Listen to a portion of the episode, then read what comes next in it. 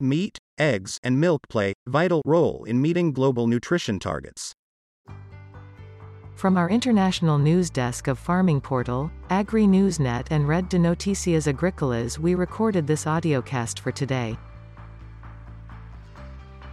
Globally, the consumption of animal source foods including meat, eggs and milk can help to reduce stunting, wasting and overweight amongst children, according to a new UN report.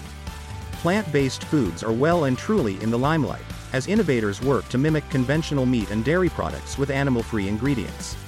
Statista expects the global plant-based food market to be valued at an eye-watering $77 billion, 69 billion euros, by 2025. But at a global level, plant-based foods may not provide sufficient nutrition to achieve public health targets.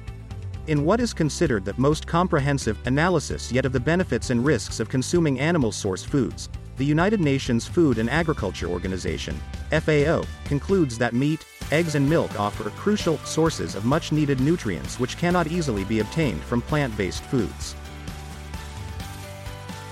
You listening to a audio cast from our international news desk.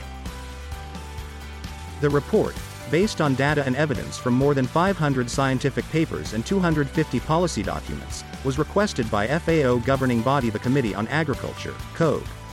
The first component of the assessment is focused on the contribution of terrestrial animal source foods, such as meat, eggs and milk, to healthy diets for improved nutrition and health.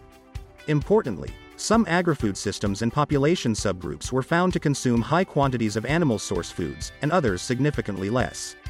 Within appropriate dietary patterns, terrestrial animal source foods can make vital contributions to meeting the nutrition targets endorsed by the World Health Assembly in the 2030 Sustainable Development Goals Agenda, according to the FAO.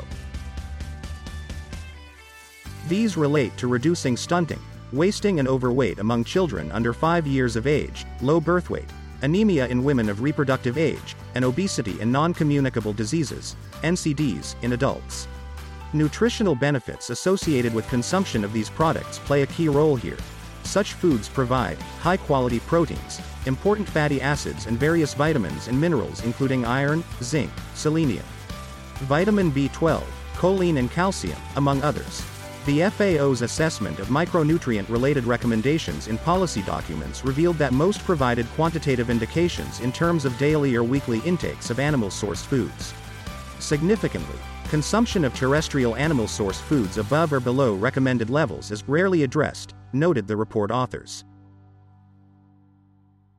This was a audio cast from the news desk of CRA Media International in Zurich, Switzerland.